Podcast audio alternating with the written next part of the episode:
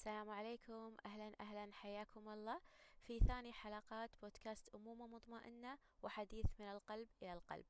إن شاء الله اليوم بهذه الحلقة بنسولف مع بعض عن ضغوطات المجتمع، وإيه هي من أكثر الضغوطات اللي تسبب على الأم ضغط فوق الضغوطات اللي هي قاعدة تعيشها وفوق الضغوطات اللي هي داخل دوامتها.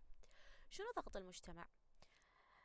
وايد مرات لما احنا نكون بزوارة او لما احنا نكون طالعين طلعة عائلية، سواء في مجمع، في مكان العاب، حديقة، او حتى لما نروح الطبيب، نشوف طفل قاعد يبكي، او نشوف مثلا بنت قاعد تطلع تصرفات غريبة. شنو يصير؟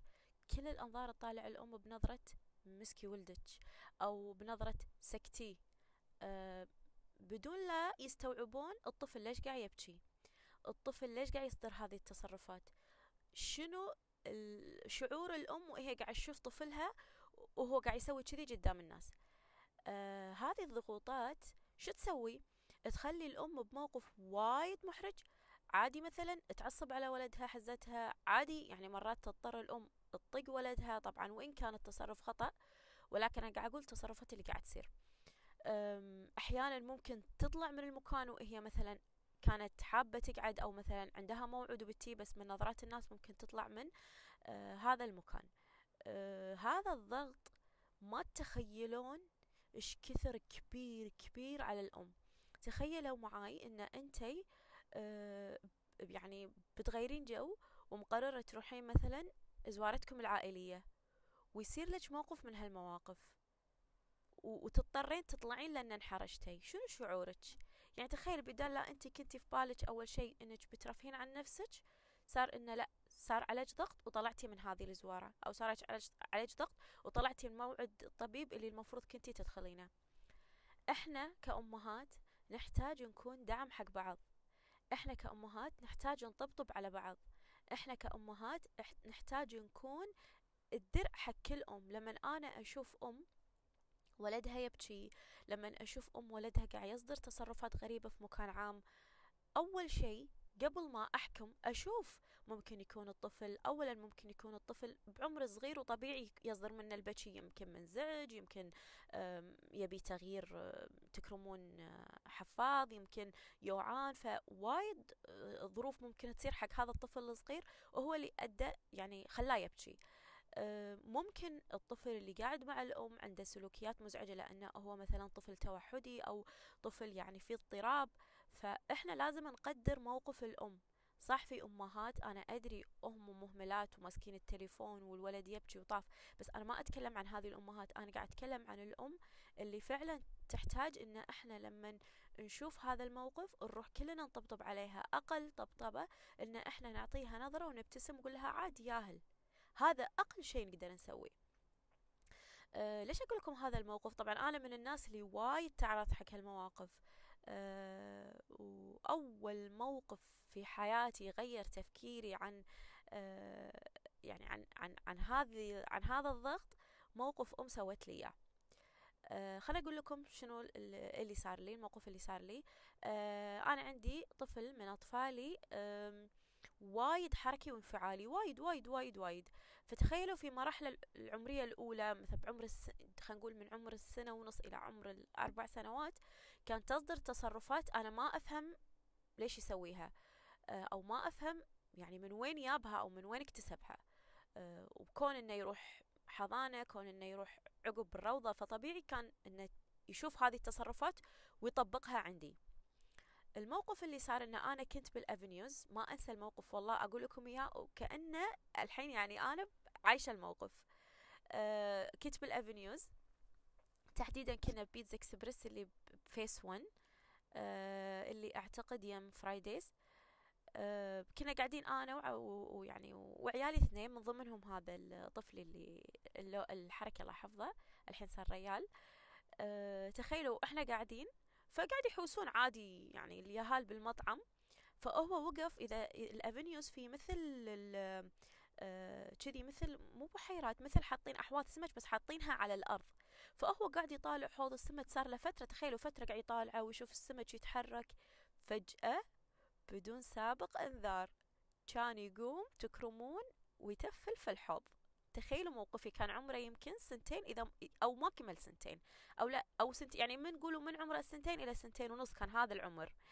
طبعا أنا أتوقع أنتم فاهمين شعور إن جسمك كله يشب حرارة، مت ما أدري شنو أسوي، يعني صدق ما كنت أدري شنو أسوي، انحرشت حيل حيل حيل، وكان أول مرة يسوي هذا التصرف، يعني مو مسويه في البيت، مو شايفته من قبل يتصرفه، هو ليش سوى كذي أنا ما أدري. وايد احتريت، عندي جسمي كله شب. طبعا شوي عصبت، بس كان أقول له يعني إن خذيته وخليته يقعد على الكرسي، فهو طبعا ظل لويا يحوس في المكان. كان جبالي ما أنساها والله يذكرها بالخير، يعني إذا كانت عايشة الله يوفقها ويبلغها بولدها ويسعدها دنيا وآخرة يا رب. كانت واقفة قدامي، قاعدة استغفر الله قدامي مرة مع ولدها الله يحفظه، يمكن عمره كان 15-16 هالعمر. كانت طالعني وتبتسم، كانت تقول لي ويه عادي ترى شفتي الله يحفظه قاعد كان يقعد بالأرض ويحط أكله بالأرض وياكله ينثره نثار، تقول بيكبر وبيتغير خلي على راحته ترى ياهل. تخيلوا ان كلمتها هذه ما تتخيلون ايش كثر، يعني كانت طبطبة كبيرة كبيرة كبيرة علي. ومن يومها حسيت انه فعلا احنا نتعرض حق مواقف وايد خارج ارادتنا. انا لما اكون في زوارة، لما اكون طالعة، لما اكون في اي مكان، الطفل في مراحله الاولى حتى لما يكون طبيعي ممكن تصدر منه تصرفات غير ارادية وانا ما افهم هالسلوك، سواء كان مكتسب سواء كان متعلمة من احد ايا كان. فعلا احنا نحتاج احد يهدينا في الموقف، نحتاج احد يطبطب علينا، نحتاج احد يقول لنا عادي، نحتاج احد يقول لنا عادي لا تنفعلين ترى بيكبر ويتغير. والله ما تخيلون هذه الكلمات واثرها على الام اللي محتاجه في هذا الوقت. وايد مرات نروح الطبيب ونشوف ام عندها طفل بعمر الاشهر يقعد يبكي وكل الناس تطالعها انه سكتي، انزين عمر الاشهر شنو تسكته؟ فجأة ياع مثلا وهي جايه بروحها مثلا وما معاها احد، سواء بترضعه تحتاج يعني تجهز عمرها للرضاعه، ولا سواء بتسوي لها رضعه هم تحتاج تاخذ وقت. فاحنا نحتاج، والله احنا نحتاج، اذا احنا الامهات ما قدرنا بعض ولا طبطبنا على بعض ولا قدرنا مشاعر بعض، منو قادر يسوي لنا هذا الشيء؟ يعني انا ام واتفهم مشاعر الامهات الثانيين، المفروض احنا اول ناس ندعم بعض، احنا اول ناس نطبطب على بعض، احنا اول ناس نقول حق كل ام تمر بموقف في الزوارة، تمر في موقف في طبيب، تمر في موقف في طلعة، نقول لها عادي، وهذا يحصل في كل مكان. وتخيلوا ان تأثير هذه الكلمة مو بس تأثير وقتي، راح يظل اثر هذه الكلمة مع الام، وراح تتذكرك في هذا الموقف طول حياتها. وتخيلوا الأجر اللي بينا من وراء هالكلمة. الرسول عليه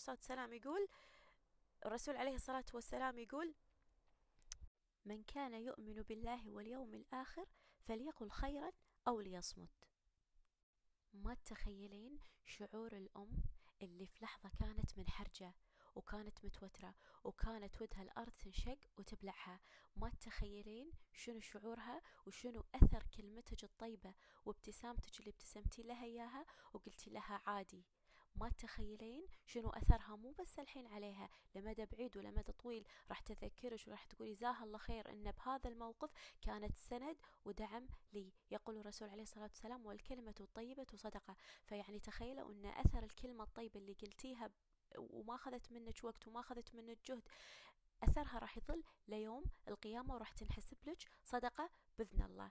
فإحنا كأمهات محتاجين نكون سند حق بعض، محتاجين نكون دعم حق بعض، محتاجين نقول حق كل أم إحنا معاك وإحنا متفاهمين موقفك وإحنا ندري إنك مو غلطانة وإحنا ندري إنك أنت مو مقصرة. كل هذا بس بمجرد نظرة وابتسامة، حب واهتمام، تبين لها ان هي مو غلطانه، وان التصرف هذا من طفل تصرف طبيعي، وان السلوكيات اللي صدرت طبيعي تصدر باي وقت وباي لحظه.